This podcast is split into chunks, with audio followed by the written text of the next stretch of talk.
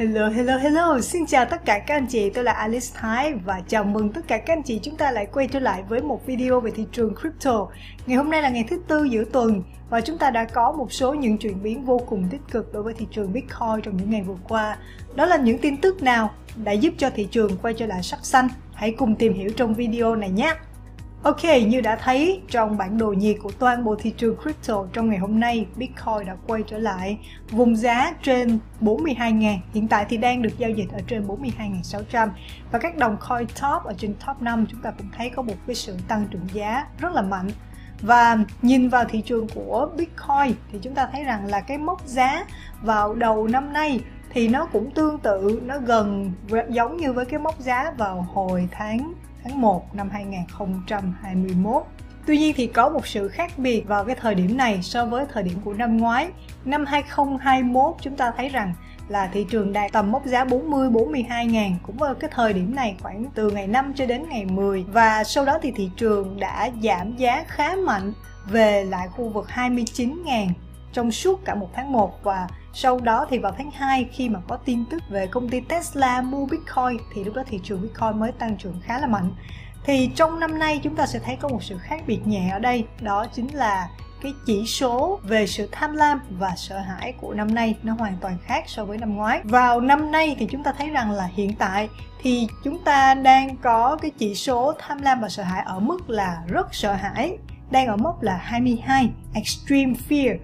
Và cái mốc này á, khi mà nó càng thấp thì có nghĩa rằng là cái sự sợ hãi của thị trường nó càng cao. Còn trong khi đó vào tháng 1 năm ngoái, cụ thể là vào thời điểm khoảng ngày 10, ngày 12 của năm 2021 thì chỉ số tham lam và sợ hãi nó đang ở mốc là 93. Mà 93 có nghĩa rằng là nó ở mốc là vô cùng tham lam. Vì vậy chúng ta thấy rằng là cái thời điểm đó thị trường đang FOMO rất nhiều và nó khiến cho thị trường phải có một cái đợt điều chỉnh giá. Kết quả là thị trường đã điều chỉnh về lại vùng 29.000.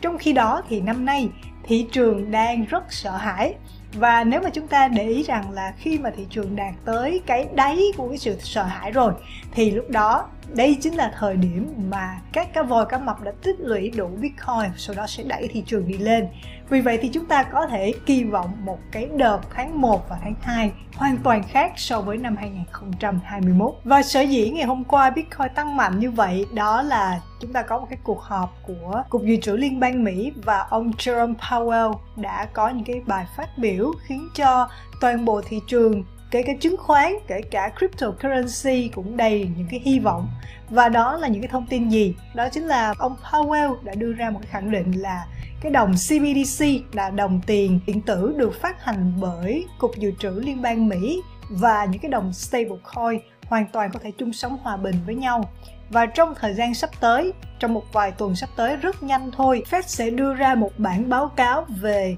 tiền điện tử để cho tất cả những cái thành viên và những nhà lập pháp quan tâm đến vấn đề này để biết được quan điểm của Fed cho tương lai của thị trường tiền điện tử là như thế nào. Và ông ta cũng đã trấn an dư luận rằng việc lạm phát có thể kéo dài hơn sự dự kiến của Fed, đó chính là do chúng ta đang ở một cái tình thế là nút thắt cổ chai, khi mà cái nhu cầu mua hàng hóa vẫn rất lớn, trong khi đó thì nguồn cung đang bị hạn chế, đặc biệt trong những cái ngành công nghiệp như là ngành công nghiệp xe điện thì nguồn cung nó đang bị rất là hạn chế do tình hình là thiếu chip. Vì vậy thì đây không phải là một cái vấn đề lạm phát về mặt chính sách tiền tệ, mà đây chính là về lạm phát giữa cái sự thiếu hụt giữa nguồn cung và cái nhu cầu nó chưa có được match với nhau. Nhờ vào cái câu phát biểu này thì các cái rổ cổ phiếu, đặc biệt là các cổ phiếu về công nghệ như là Nasdaq đã tăng trưởng, quay trở lại cái đà tăng của nó sau những ngày dài bị giảm giá, và Bitcoin cũng đã có được hưởng được cái lợi thế này. Khi mà thị trường, tâm lý thị trường có vẻ như là đang khởi động, đang khởi sắc trở lại thì Bitcoin cũng đã tăng trưởng trở lại cùng với cái rổ cổ phiếu. Tiếp theo là một thông tin vô cùng thú vị đối với các nhà đầu tư vừa muốn đầu tư vào chứng khoán mà cũng vừa muốn sở hữu Bitcoin. Đó chính là công ty Bividend. Đây là một công ty được niêm yết trên sàn giao dịch Nasdaq, sẽ trả cái tiền cổ tức bằng Bitcoin cho tất cả các cổ đông của họ, và cổ đông có thể sẽ được lựa chọn là nhận cổ tức bằng Bitcoin trong cái kỳ thông báo trả cổ tức, hoặc là họ cũng có thể nhận cổ tức bằng tiền mặt, tiền đô la. Thì đó là tùy vào cái quyết định của các cổ đông. Tuy nhiên thì đây chính là một cái công ty đầu tiên trả cổ tức bằng Bitcoin được niêm yết trên sàn giao dịch Nasdaq, và điều này nó tạo ra cho các nhà đầu tư nhiều sự lựa chọn hơn. Thay vì bây giờ chúng ta nhận cổ tức bằng tiền mặt rồi sau đó chúng ta cũng sẽ sử dụng để chuyển đổi tiền mặt qua Bitcoin, nó sẽ tốn thêm một số cái bước nữa, thì chúng ta nhận hẳn cái cổ tức bằng Bitcoin luôn. Thông tin cập nhật tiếp theo cũng là từ một công ty công nghệ, đó chính là công ty Cash App. Đây là công ty của tỷ phú Jack Dorsey, là cựu CEO của mạng xã hội Twitter. Và Cash App họ đã tích hợp cái mạng lưới Lightning dành cho việc trao đổi mua bán Bitcoin. Và mạng lưới Lightning này không có gì là mới cả, nó đã được tích hợp vào ví điện tử Chivo ở El Salvador để giúp cho người dân có thể mua hàng hóa nhanh chóng và dễ dàng, họ chuyển Bitcoin đến cho người bán. Thì nó được thực hiện chỉ trong vòng một nốt nhạc thôi, với cái chi phí là cực rẻ và gần như là miễn phí. Và vì thế với việc là Cash App họ tích hợp mạng Lightning này, nó sẽ hỗ trợ cho người dùng có thể tham gia vào thị trường tiền điện tử một cách đơn giản, dễ dàng hơn, cùng với chi phí rẻ hơn. Và cái giao diện của ứng dụng thì nó cũng thân thiện hơn khi là chúng ta sử dụng những cái ví điện tử bằng Bitcoin khác. Và thông tin cuối cùng, một thông tin cũng rất đáng chú ý, đó chính là tại El Salvador họ đang tích cực chuẩn bị để xây dựng thành phố Bitcoin bằng việc là có thể xây dựng thêm nhiều những cái giếng khoan để mà có thể trích cái năng lượng nhiệt điện từ núi lửa để mà hòa vào mạng lưới điện của quốc gia. Lúc này nó sẽ cung cấp thêm điện năng để có thể thúc đẩy quá trình xây dựng thành phố Bitcoin nhanh chóng hơn. Và chúng ta cũng biết rằng đây là một phần rất quan trọng trong kế hoạch xây dựng thành phố Bitcoin của Tổng thống Nayib Bukele, đó chính là sử dụng một nguồn năng lượng sạch, một nguồn năng lượng có thể tái tạo được. Đây là một nguồn năng lượng có thể tồn tại bền vững trong suốt hàng triệu năm tiếp theo. Và điều này nó đã giúp cho việc thứ nhất là họ có thể xây dựng một thành phố xanh và sạch hơn.